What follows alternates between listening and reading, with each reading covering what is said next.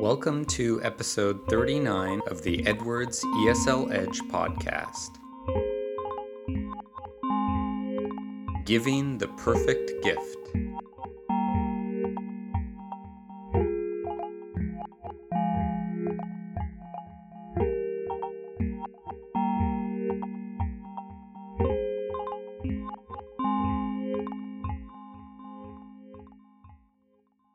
Welcome back for another edition of the podcast.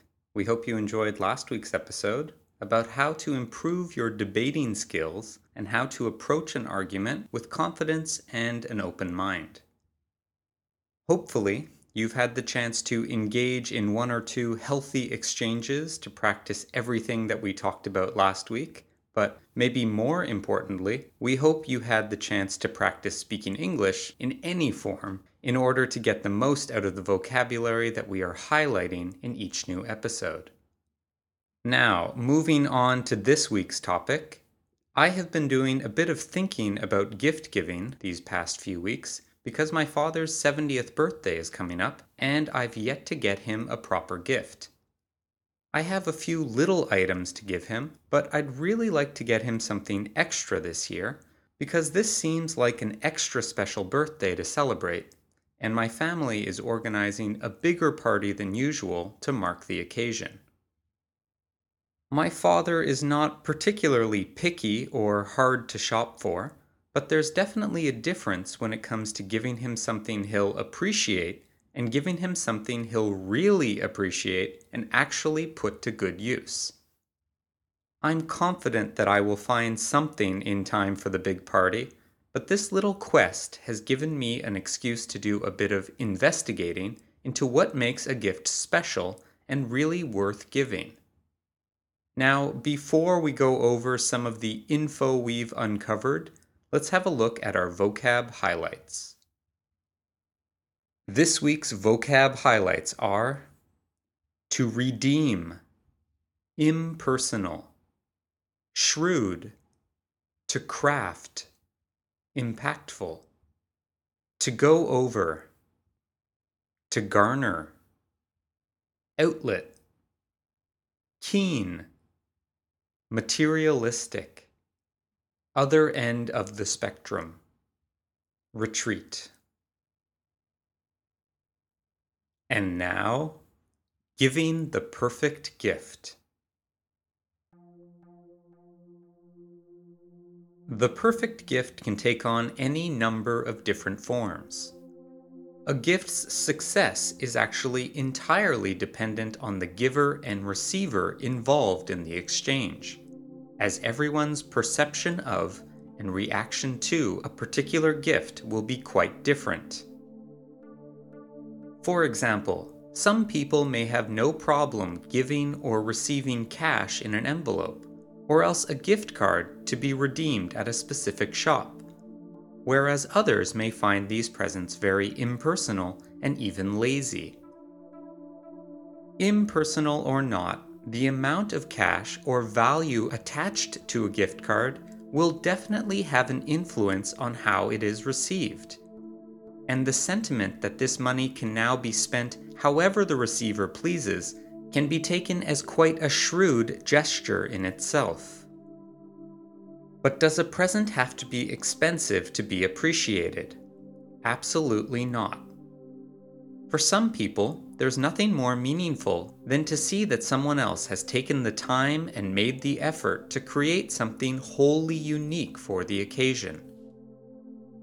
We most often think of children crafting a present for their parents or peers but there's no reason for us to grow out of the practice of passing out handmade gifts. Whether it's a piece of clothing, a piece of food, or a piece of music, there's definitely something impactful about having a thing designed with just one person in mind. Of course, there's no guarantee that the gift will go over well, but the effort alone should garner a few bonus points. In terms of making the best impression possible with your gift, adding a personal touch is always a good idea. If the recipient can tell that this gift, whether homemade or store bought, was selected specifically based on his or her character or because of some connection to a past event, the emotional attachment will be stronger and more complete.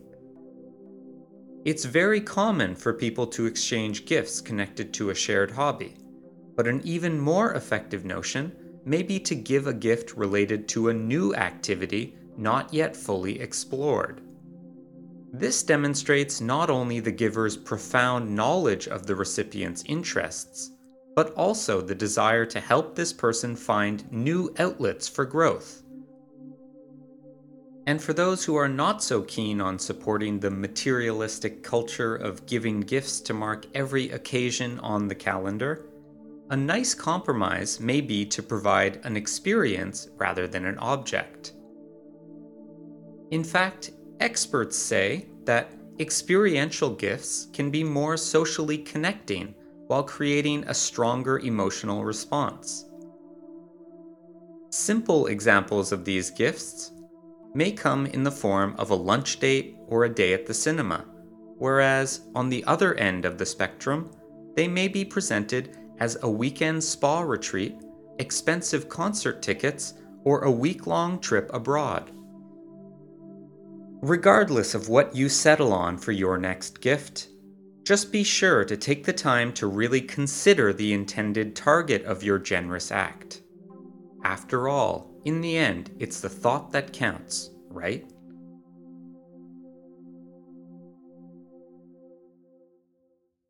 And now for our vocab review. To redeem, verb. In this context, to exchange for something of value. Impersonal, adjective.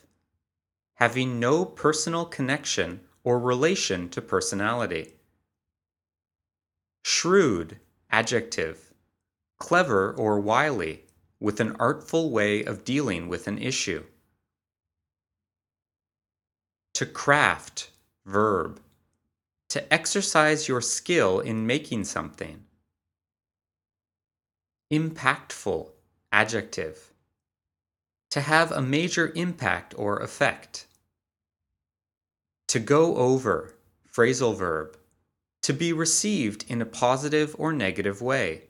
For example, to go over well or to not go over well. To garner, verb. To gather, accumulate, or collect. Outlet, noun. In this context, a means of expressing one's talent or energy. Keen, adjective. Enthusiastic or eager to do something. Materialistic, adjective. Money oriented or overly concerned with possessions. Other end of the spectrum. Phrase. The other extreme or opposite case in a given situation. Retreat, noun.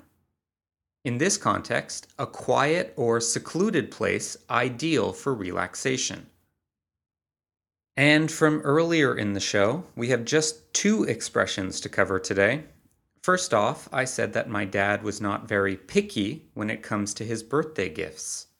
And the word picky means very selective or fussy about things being a particular way we often talk about people who are picky eaters and can only eat certain foods. A bit later in that same paragraph, I said that I wanted to get my dad something that he'd actually put to good use. This phrase, to put something to good use, means to really appreciate and take advantage of it, rather than just having it collect dust in the corner of the room. I'll have to give you an update later on to see how successful I was in my quest for the perfect gift. Well, now that we've heard a little bit about how to find the proper gift for the special people in our lives, it's time to consider a few discussion questions so that we have something to fall back on in case our gifts actually don't go over very well. This week's DQs are how often are gifts exchanged in your country or culture? Is it common for people to give or receive cash or gift cards as presents? What was the best gift you ever gave or got from someone else? When was the last time you gave someone a handmade gift? Do you have a hard time finding gifts for other people? As always, we encourage you to follow the podcast on Twitter, Facebook, and SoundCloud. And you can communicate with us by directing your tweets to at ESLEdge underscore podcast. You can also join our conversations with hashtag ESLEdge underscore podcast. And please send your comments by email to edwardsesledge at gmail.com. Be sure to check for updates on our Facebook, Twitter, and SoundCloud pages, and you can see my answers to the discussion questions there as well.